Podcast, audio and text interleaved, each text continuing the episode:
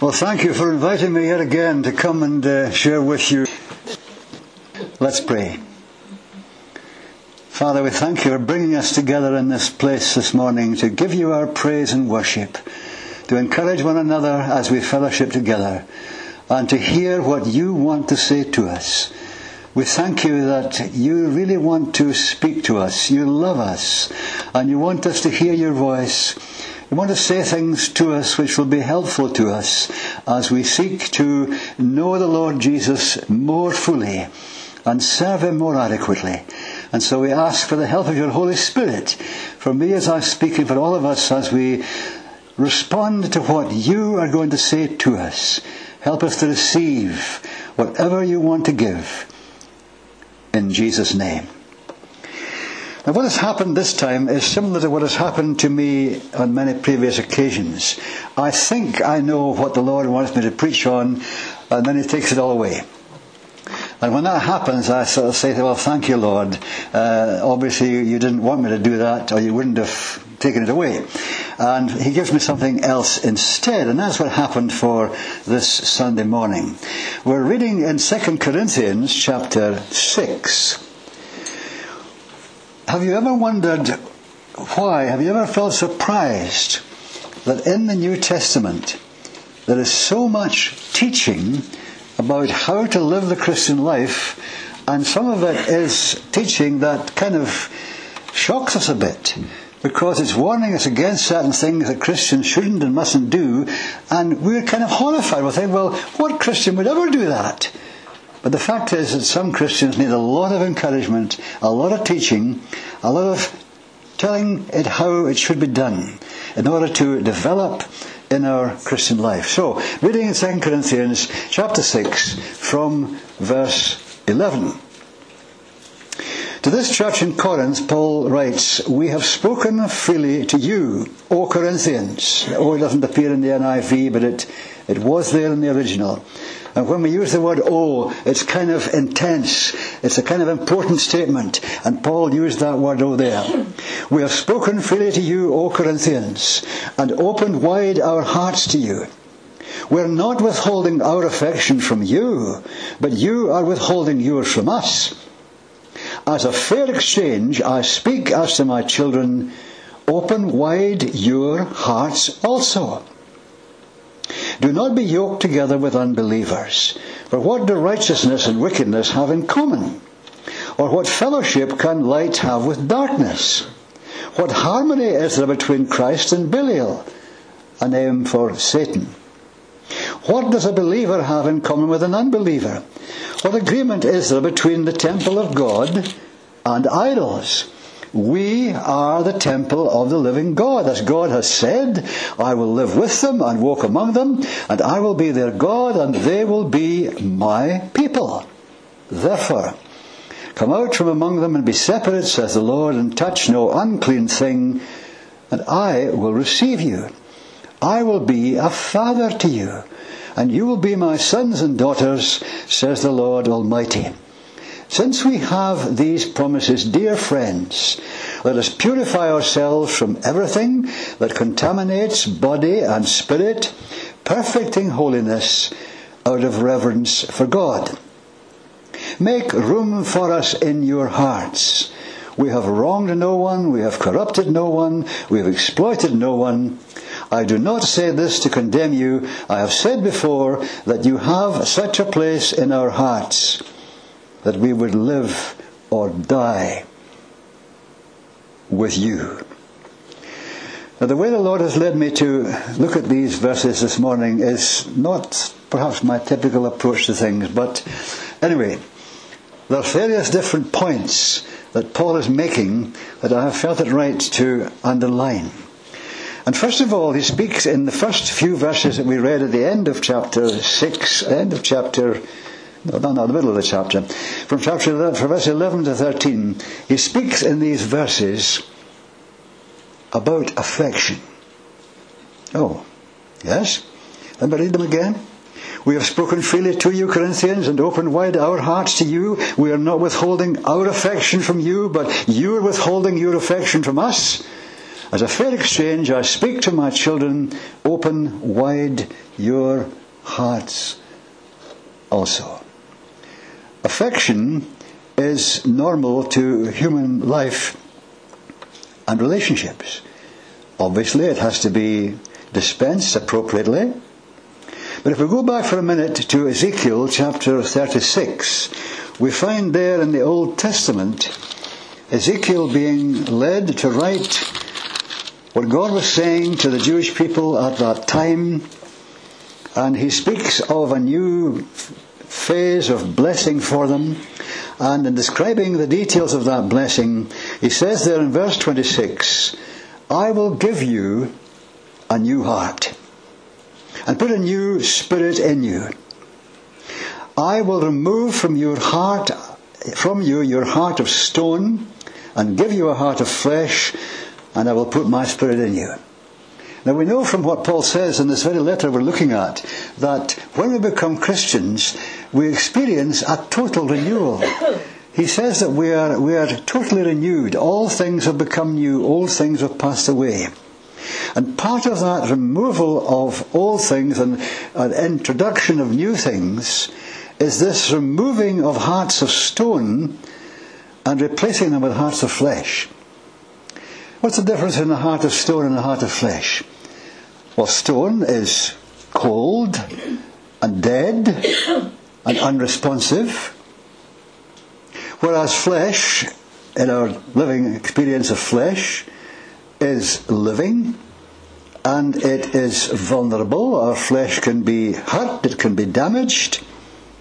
And when we become Christians, it's important that God, in a sense, gives us a new heart because the old one is not fit for purpose. A heart of stone is not a suitable heart for a new man or woman in Jesus Christ. And one reason why some Christians, and particularly perhaps some preachers and teachers, are not what they could be and should be, is because the replacement hasn't worked very well for them. You see, instruction is an important part of what God gives us through the preaching and teaching of His Word. But when instruction comes from a heart of stone, it is hard, it is cold, and we don't want to hear it. I have come across preachers who were brilliant preachers in terms of orthodoxy and opening up the scriptures, but they had hearts of stone. Oh, yes. There was a hard, hard streak that came through in their preaching. Oh, dear. Paul wasn't like that. Paul spoke words of instruction, but from a heart of flesh. That's one of the great changes that takes place when we become Christians. Now, just a couple of things about affection. It is from hearts that are wide open. A heart of stone is not wide open. A heart of stone just wants to protect itself. A heart of flesh is willing to risk being hurt, being offended, being upset, because we want to bless others and they may not react in the way we would wish. So our hearts need to be wide open. Yes.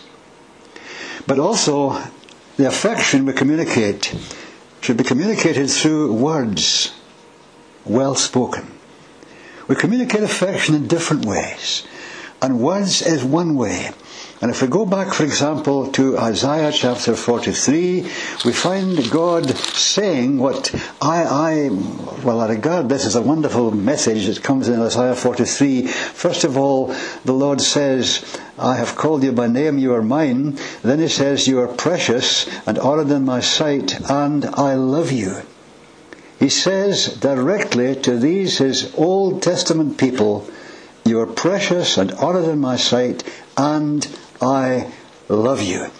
Well, in a sense, God cannot help loving people because the Bible tells us He is love. And when you are love, as we cannot fully be as God is, but when you are love, the more love God pours into our hearts, the more we want to express that love through appropriate words for a start. And remember, in that farewell message to his disciples, Jesus gave them what he called a new commandment. And that commandment is so, so important.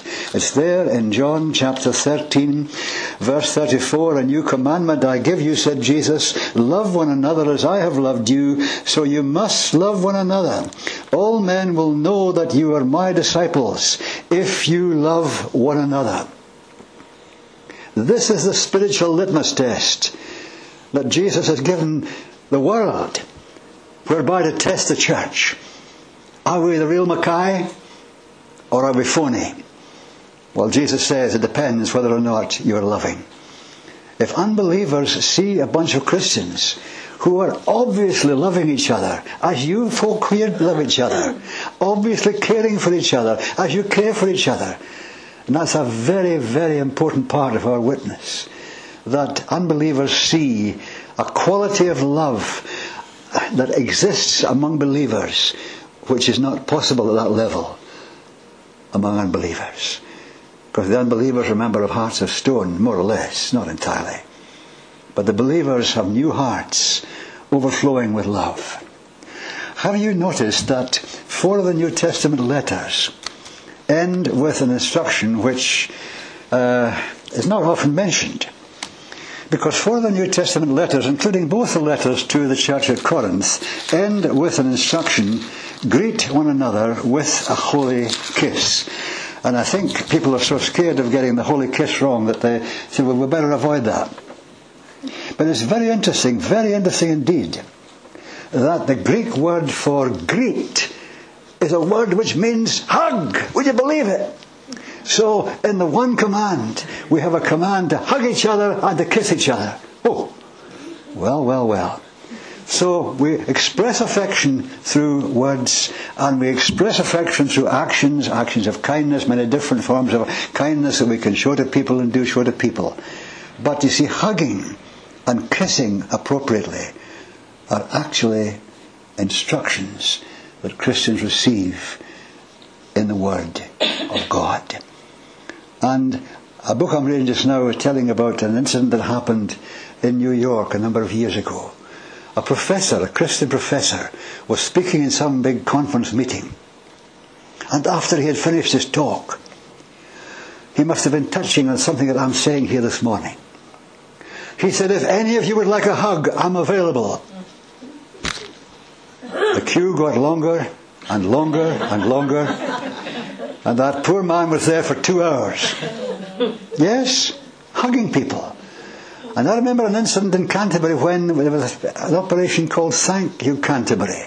People from abroad coming to thank people in the UK for sending the gospel to their nations. And there was a special event in the streets in Canterbury. I wasn't there, but I heard about it. And there was one guy who was, whatever was upsetting him, he was just determined to kind of spoil things. And he kept interrupting and heckling and really being a proper nuisance. And this approach was tried and that approach was tried. They tried to get him to sit down and keep quiet. He wouldn't. There was a big American preacher there. And he went up to this guy who was making all the trouble. And he threw his arms around him and gave him the biggest hug he'd ever had. And the guy went and sat down and kept quiet. You see, we haven't time to go into this this morning, but um, hugging in adult life is a reflection of what should happen, but doesn't always happen in infancy. And little children who are deprived of physical affection expressed in a hug or a kiss go into life seriously handicapped, and it can affect them for the rest of their lives. And they need some kind of inner healing to heal that hurt, that deprivation experienced at a very vulnerable stage in childhood. So, we're setting the scene. The atmosphere in which fellowship should operate, instruction should operate, prayer should operate, is an atmosphere of love. And you know, it's very, very sad, but it's also very, very true that so many churches, the majority of churches, I suspect, have at one point or another split, or if they haven't split totally in two or more, at least a significant number of people have disappeared because of some hurt. Was it the result of somebody with a hard heart, a heart of stone? You see, we're not to fellowship around doctrine. That is fatal. Where people fellowship around teaching, around doctrine. If lest you don't dot all the I's I dot and you don't cross all the T's I cross, I don't want fellowship with you. That happens in many churches. But it's the wrong approach. We can afford to disagree on some things over doctrine. But the one thing that will bind us together and hold us together is love. So, that's part of this morning's lesson, but it's an important one. First of all, affection. And then immediately, it's very significant to me, that immediately after urging these Corinthians to open their hearts to him as he had opened his heart to them, he hits them with a command, an instruction, which many Christians resent. Do not be yoked together with unbelievers. That's a hard one. It's a hard one. It really is. Some of you may know from experience how hard it is. Because you see, it's very often true that there's a, a, a shortage of Christian men. There are more Christian women than Christian men. And some of those Christian women fall in love with men who are not Christians and they want to marry them, share their life with them. I'm sorry, but the Bible says, not a good idea. Don't do it. Be not equally, unequally yoked together with unbelievers. Now, a lot of our interaction in our lives is between Christians and non-Christians, and that's normal and that's healthy, that's fine, in school, in college, in the workplace, wherever. Of course we interact with neighbours, Christians and non-Christians interact normally. And that's healthy, that's proper. But Christians argue about what this really is referring to. But it seems to me clear beyond doubt that the most intimate and long lasting relationship is that of marriage. And what can this mean if it doesn't apply to that? Do not be yoked together with unbelievers. You know, I got into trouble early in my ministry over this. Because you see, we had some young people in the church in Govan, and one of the girls fell in love with a, guy who wasn't a Christian. She was a Christian, he wasn't. And she came to me and said, You know, Mr. McKeith, we want to get married. Oh. And when I say, well, sorry, the Bible says you really shouldn't be marrying a non-Christian, and I'm not going to help you to break God's word. Oh, the deacons were up in arms. I was on the carpet. Sandy will lose all our young people. Well, I said, if it happens, it happens.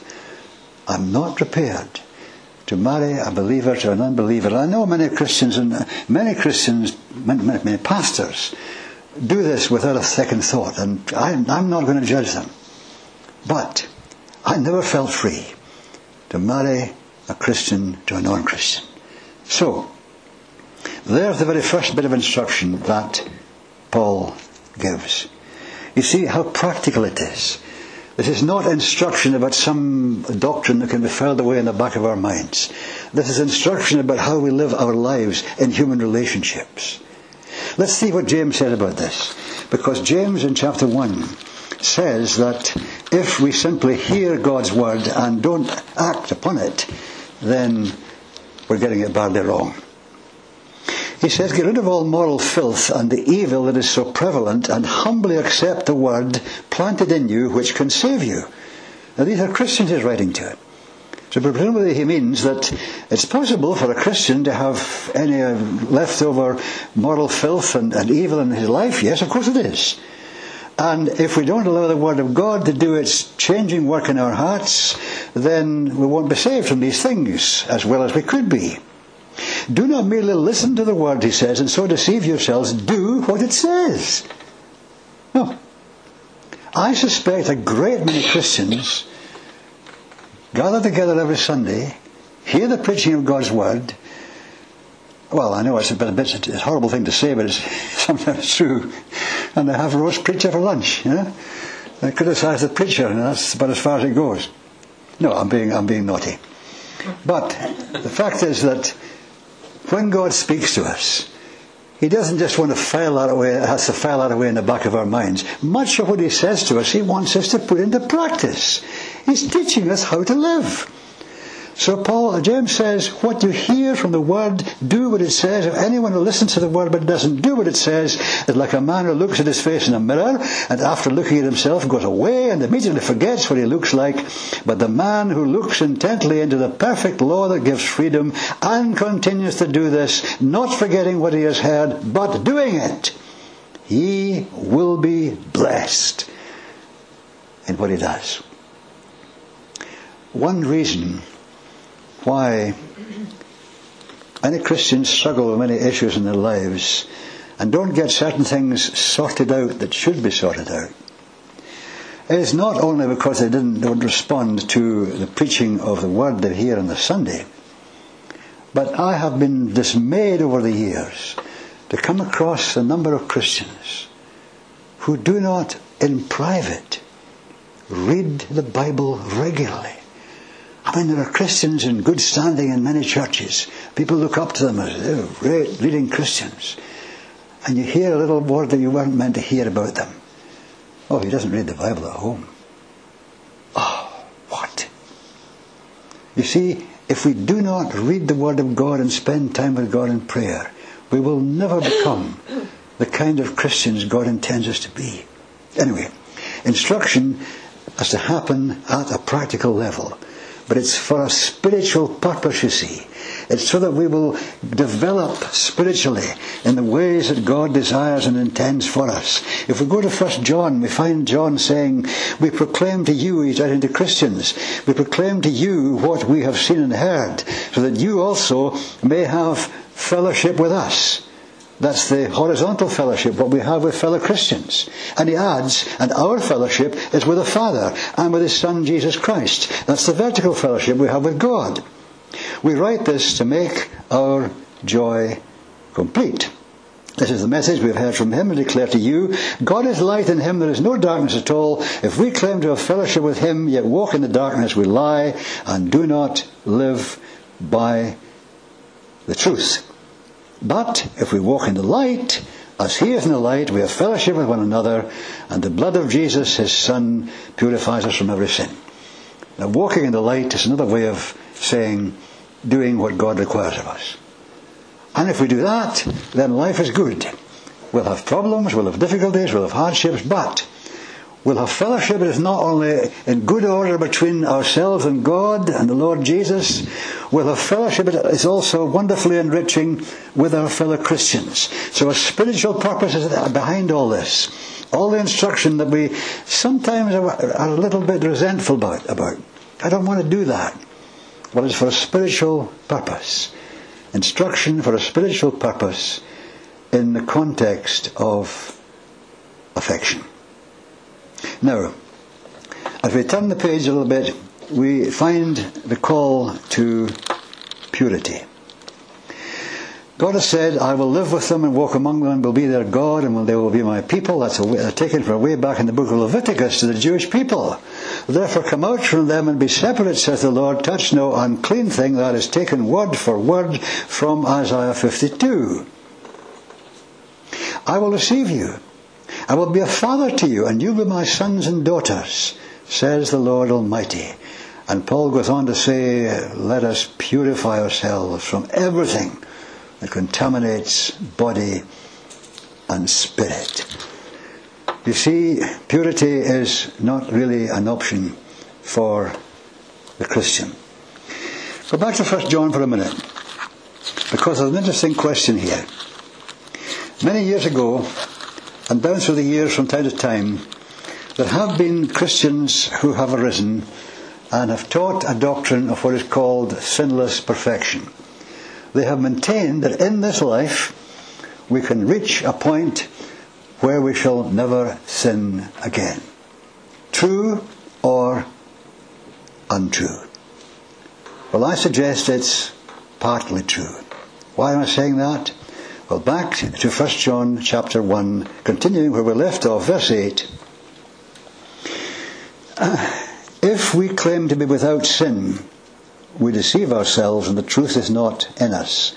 If we confess our sins, God is faithful and just and will forgive us our sins, purify us from all unrighteousness. If we claim we have not sinned, We make him out to be a liar and his word has no place in our lives. But that clearly says there is no such thing as absolute sinless perfection. It says that's utterly impossible. It's wrong to believe that.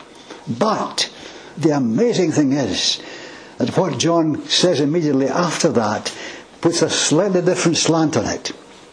Because John goes on to say, My dear children, I write this to you so that you will not sin. But if anybody does sin, we have one who speaks to the Father in our defense, Jesus Christ, the righteous one. He is the atoning sacrifice for our sins.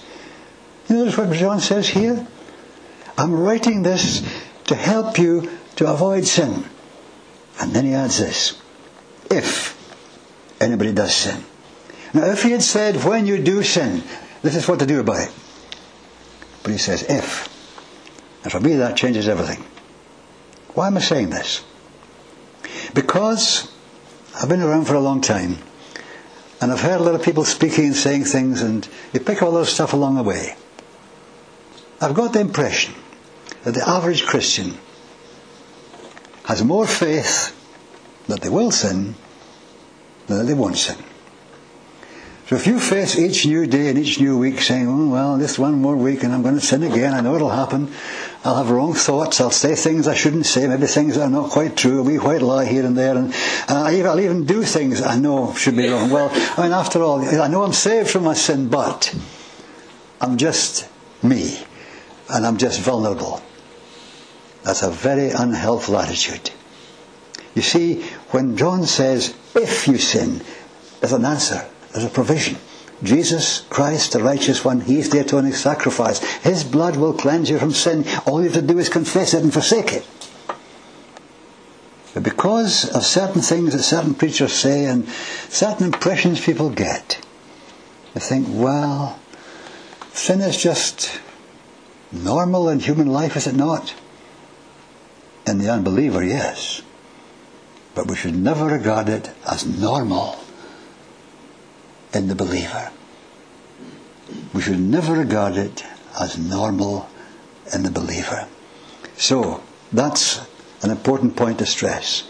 But, in order to attain the purity level that God desires for us, separation is essential.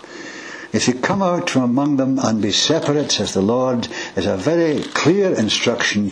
You must be willing to be separate. And again, because we're gregarious people, we love to be accepted by our family members and friends, we hate to be treated as kind of pariahs, uh, different.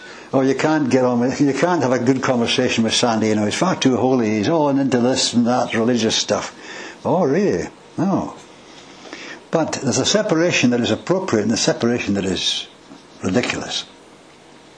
And I believe one of the best helps in this whole area is to focus not on what we're to be separate from, but to focus on what we're to be separate for and to. How does Paul begin his letter to the Roman Christians? Well, here it is.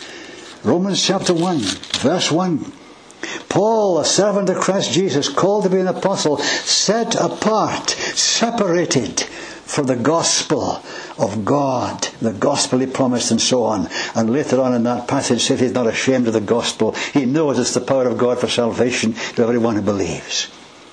It's much easier to be separated for something positive than to try and be separated from something negative. You've probably all discovered that already. And if we go over to Hebrews chapter 13, we find the same truth, as it were, taught in a different way. Hebrews chapter 13. Here's what the writer says. Jesus suffered outside the city gate to make the people holy through his own blood. Let us, believers, then go to him outside the camp, bearing the disgrace he bore. This word separate, interestingly, the literal meaning of the word is to border off. It's what the police do when there's got a crime scene. They put out all that blue tape, you know. That's that's sec- that's area sectioned off. Don't try and get in here. This is bordered off, separated. Yes, but You see, the positive element is what's stressed here. It's separation to Jesus rather than separation from wrong things. And the more we become in love with the Lord Jesus, the more we become fascinated with the Lord Jesus, the more we become intrigued with the Lord Jesus, the more we enjoy the company of Jesus, the less problem we'll have with the wrong things we should avoid. I'm sure you've heard that already and probably experienced it as much as I have. Separation is essential and it can be accomplished.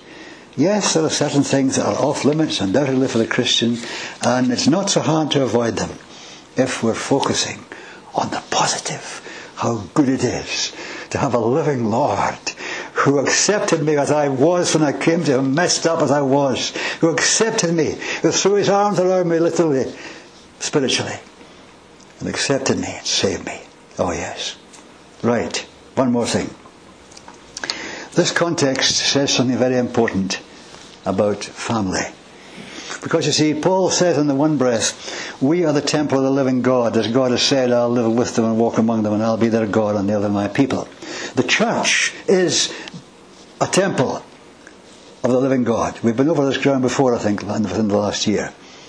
In 1 Corinthians, Paul speaks about the individual Christian being a temple of the Holy Spirit. Here he's talking in the second letter to Corinth about a local church together being one temple.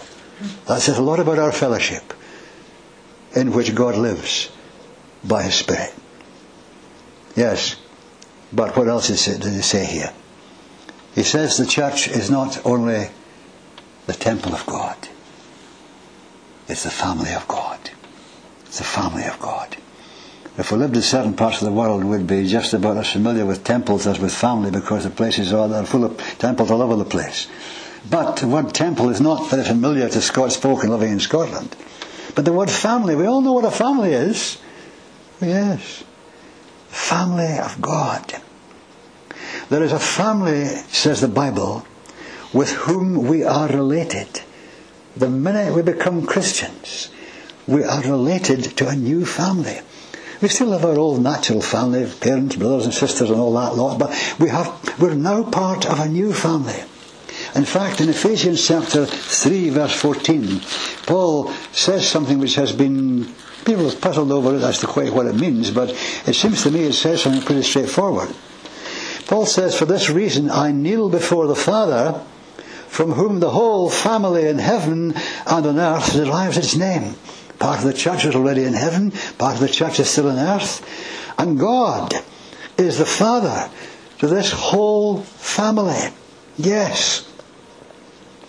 So, what should be going on in a family? Well, we've touched already on the importance of appropriate affection.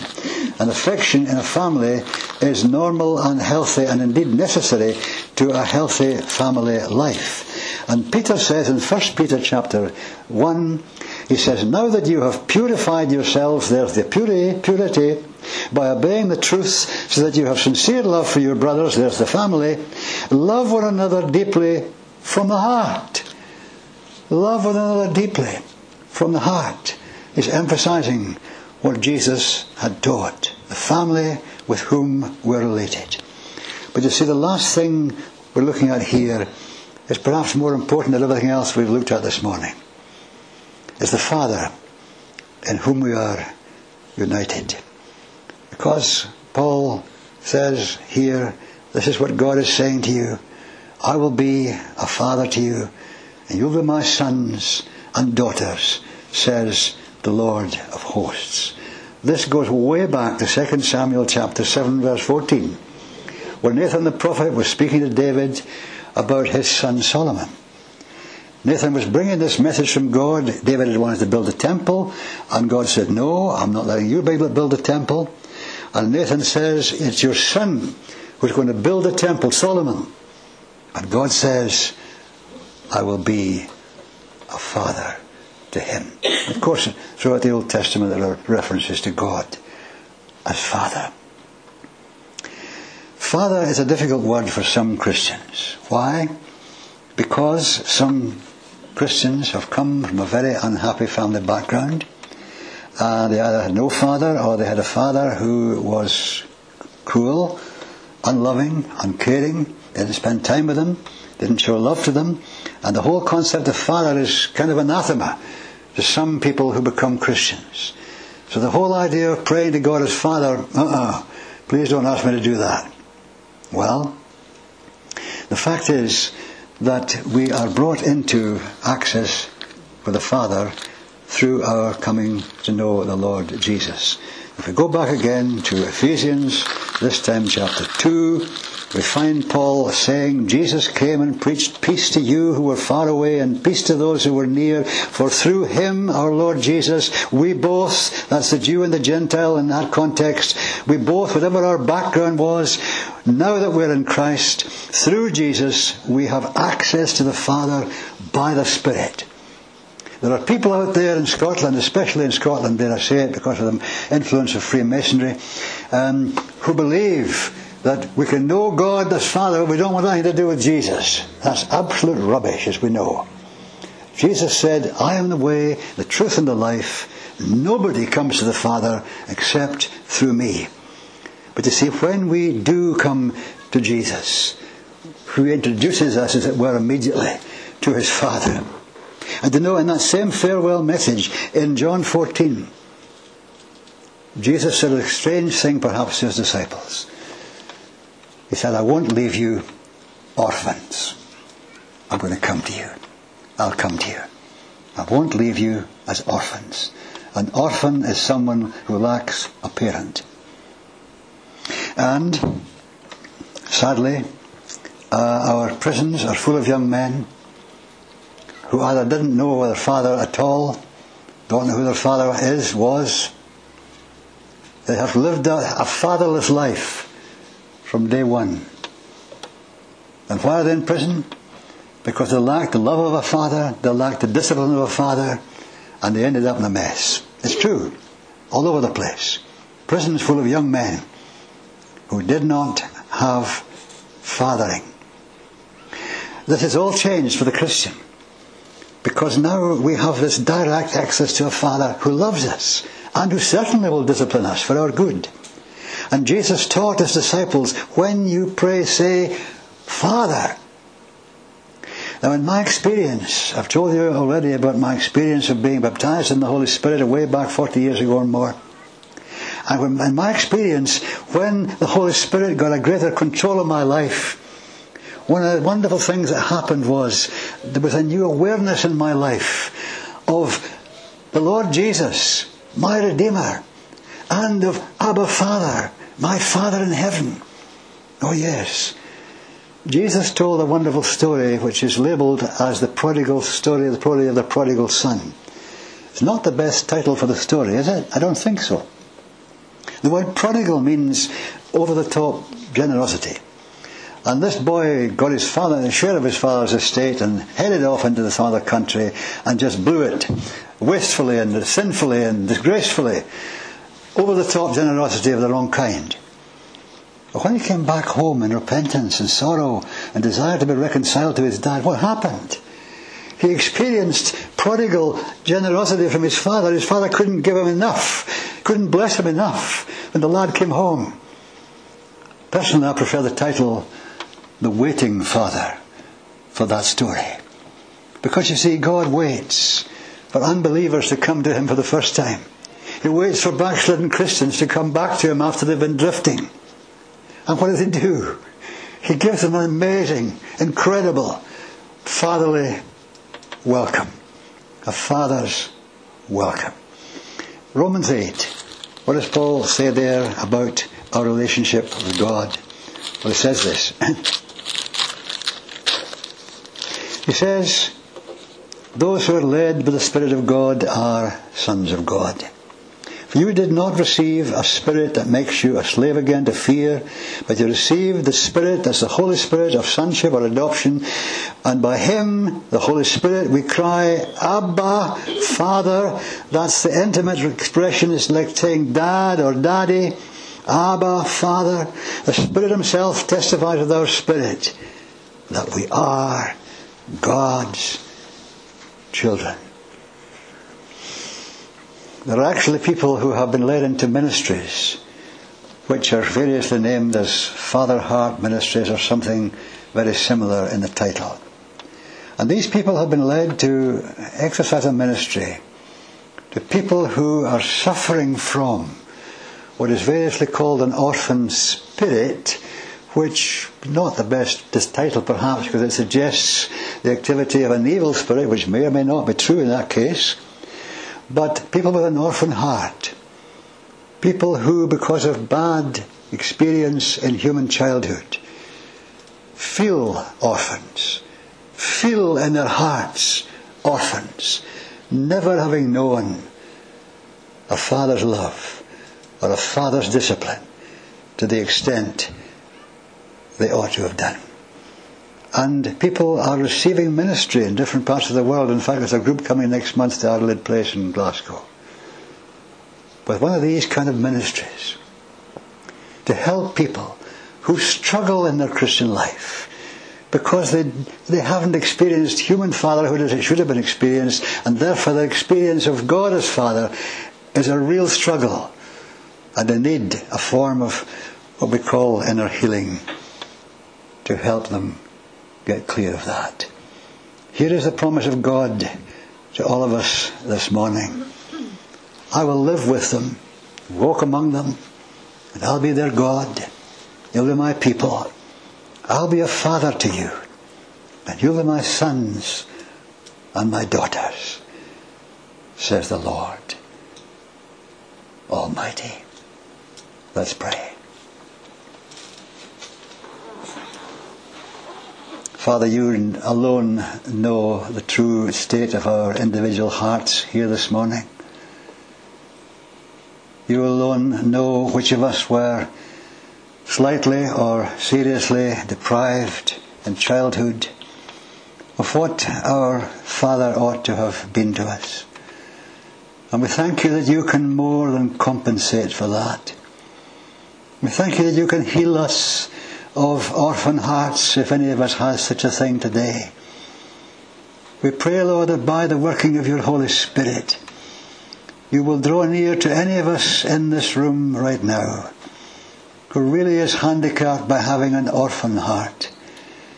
And will you just carry out that spiritual surgery that will change things for us? That that orphan heart might no longer hinder us or plague us or disturb us in any way, but that we might know the Father heart of God as a glorious reality every day of our life. We ask it in Jesus' name. Amen.